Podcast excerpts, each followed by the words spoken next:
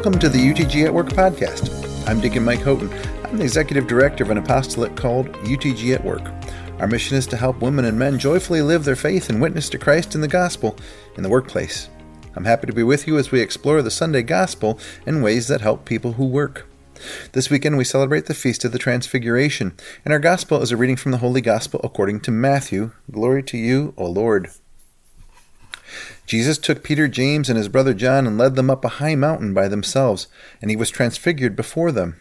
His face shone like the sun, and his clothes became white as light. And behold, Moses and Elijah appeared to them, conversing with him. Then Peter said to Jesus in reply, Lord, it is good that we are here. If you wish, I will make three tents here one for you, one for Moses, and one for Elijah. While he was still speaking, behold, a bright cloud cast a shadow over them. Then from the cloud came a voice that said, this is my beloved Son with whom I am well pleased. Listen to him. When the disciples heard this, they fell prostrate, and they were very much afraid. Jesus came and touched them, saying, Rise and do not be afraid. And when the disciples raised their eyes, they saw no one else but Jesus alone. As they were coming down from the mountain, Jesus charged them, Do not tell anyone of the vision until the Son of Man has been raised from the dead. The Gospel of the Lord. Praise to you, Lord Jesus Christ. Tradition tells us that Jesus' transfiguration took place on Mount Tabor, a dome shaped mountain in Israel near Nazareth where Jesus grew up. At the top of Mount Tabor today, there's a beautiful Franciscan church called the Basilica of the Transfiguration. The architect of this church and of many other churches at sites around the Holy Land was Antonio Barluzzi. Mr. Barluzzi designed the church so that every year at sunrise on August 6th, which is the Feast of the Transfiguration, the sun rises directly through the windows at the entrance and reflects off the mirrored wall in front of the church, so that for just a few moments there's a blinding effect from all of the light. This was intentionally designed by Mr. Barluzzi to imitate the dazzling white image of our Lord at his transfiguration. There are two side chapels off of the main church. And fittingly enough, one is for Moses and one is for Elijah, the two men with whom Jesus spoke at his transfiguration. Moses represented the law, and Elijah represented the prophets. In his glorified state, Jesus was the fulfillment of both the law and the prophecies. Outside the church, there's a platform on which one can stand to look out at the valley below, where some believe that the Battle of Armageddon will one day take place at the end of the world. In 2019, I had the great honor of serving as deacon at Mass in this beautiful basilica. Like so many other things from our Holy Land pilgrimage, it made quite an impression on me. For anyone who hasn't yet been to the Holy Land, I recommend that you try to get there if it's physically and financially possible. St. Jerome said that the Holy Land is the fifth gospel. This is where the Bible comes alive. When I read the Bible today, I read it differently because of the gift of being there to see so many of the sights in person. This Sunday, August 6th, is the Feast of the Transfiguration. Perhaps some of you are thinking, we hear about the Transfiguration pretty often in the lectionary, and you would be correct. We do. The story of the Transfiguration is the gospel passage proclaimed every year on the second Sunday of Lent. It's also the gospel passage for today's feast day. So, whenever August 6th falls on a Sunday, which is true this year, we hear the story of the Transfiguration not just once, but twice on Sundays during the liturgical year. The Transfiguration is explicitly mentioned in three of the four Gospels Matthew, Mark, and Luke. It may seem odd that the only Gospel author who doesn't mention the Transfiguration is John, since John was the only Gospel author who was actually there to see it. If John personally witnessed it, you may be wondering, why didn't he mention it in his Gospel? Well, perhaps he did. In the first chapter of the Gospel of John, we hear these words And the Word became flesh and made his dwelling among us, and we saw his glory the glory as of the Father's only Son, full of grace and truth. Some Bible scholars have suggested that when John says that he saw his glory, he's referring to seeing Jesus at the Transfiguration. So you could say that the Transfiguration is actually found in one form or another in all four Gospels, explicitly in Matthew, Mark, and Luke, and implicitly in John. I'm reminded of a time some years ago when my son Matthew was playing AAU basketball. As I often did, I was working the scorer's table, running the clock, tracking fouls, keeping stats on the team. Before the game, the coach handed me the roster with all the names of the boys and the starting five marked off with an asterisk. After I looked it over, I pulled the coach aside and said, Hey, coach, four of your starting five players are named Matthew, Mark, Luke, and John. You better not blow this. In the Transfiguration, Jesus revealed himself in his glorified state to Peter, James, and John, and in so doing, he gave them a preview of what he would look like in his glorified state in heaven. But the question comes to mind why? Why did he do this? Now, I suppose there could be many reasons why. When God does what God does, there are often multiple levels of understanding as to why. But one reason seems to be rather clear. In all three gospel accounts, there's a very specific sequence of events which takes place, and that sequence points us to a conclusion about why. The sequence goes like this. First, we hear Jesus telling his disciples, for the very first time, about his impending passion and death and resurrection, and in all three cases, they're confused and they're upset as to what this means. Next, Jesus assures them that some of those with him will not die until they see him in all of his glory. And immediately following this is the Transfiguration, which fulfills his promise to them.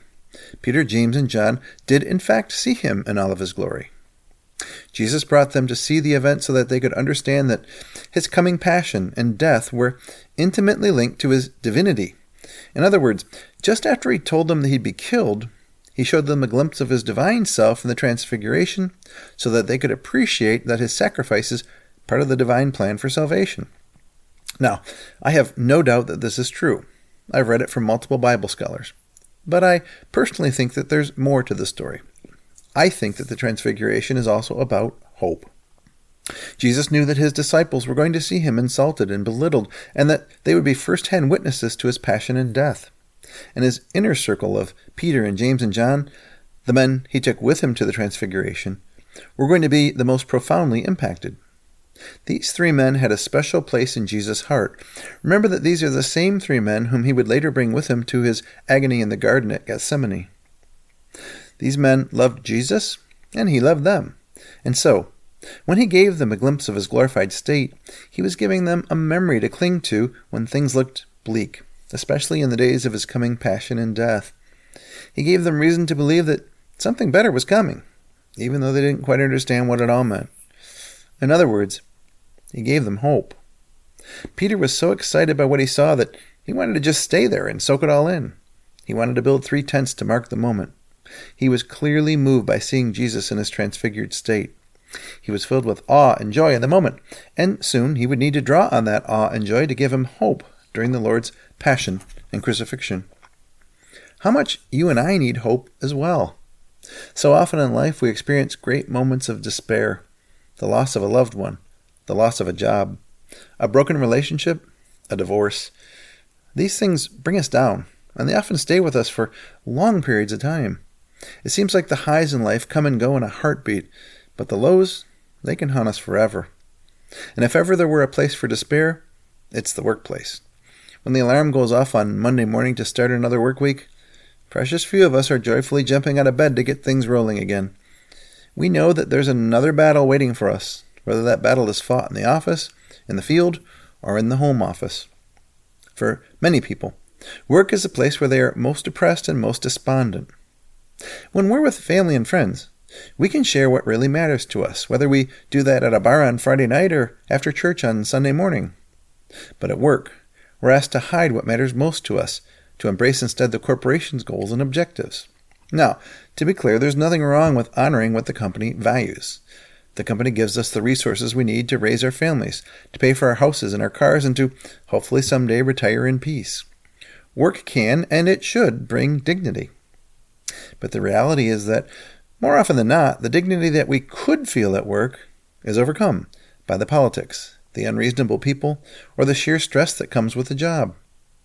More often than not, we're forced to hide what matters to us most at work so that we can be the person that the company wants us to be.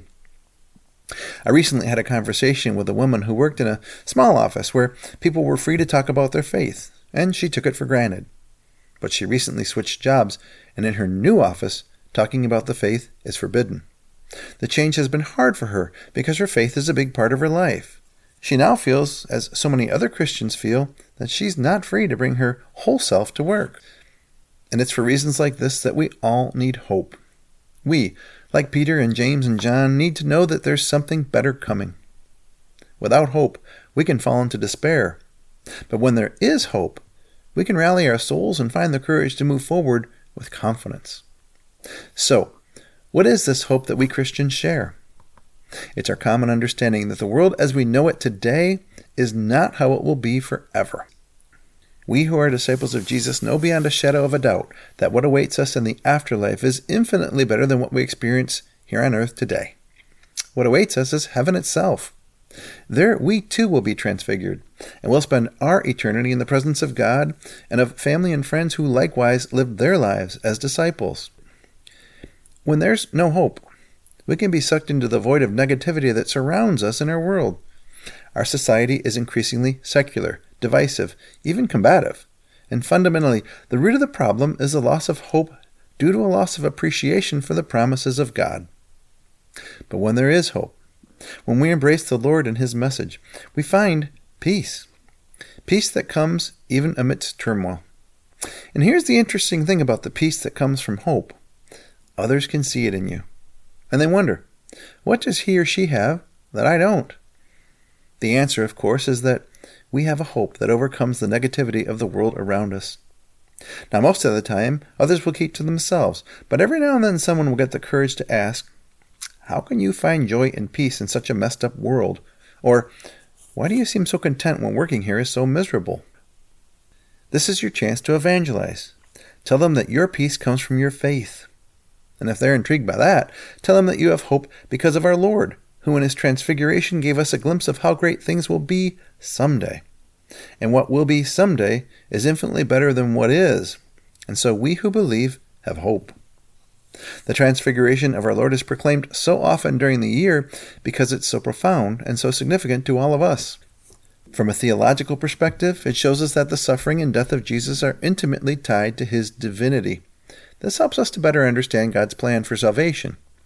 But from a simple, practical perspective, it gives us hope. As you move forward in your journey toward heaven, take time to embrace the hope that Jesus gives us. Recognize that we as Christians are called to be people of hope and people of joy, including, and perhaps especially, at work. So don't let yourself be brought down by the negativity that surrounds you, whether that negativity comes from current events or from the culture of your workplace. Focus on the bigger picture and recognize that in the transfiguration of our Lord, we're all given a vision to cling to that brings us hope even in the darkest of times. Let your hope be not just a source of peace for you, but also a beacon of light for others. Thanks for joining me for this week's UTG at Work podcast. I look forward to meeting again next week. In the meantime, I encourage you to boldly live out your faith in the workplace in the week ahead. I'll pray for your success, and I ask that you pray for the success of this UTG at Work apostolate. If you want to learn more about us, please visit utgatwork.org. Now go in peace, glorifying the Lord by your life.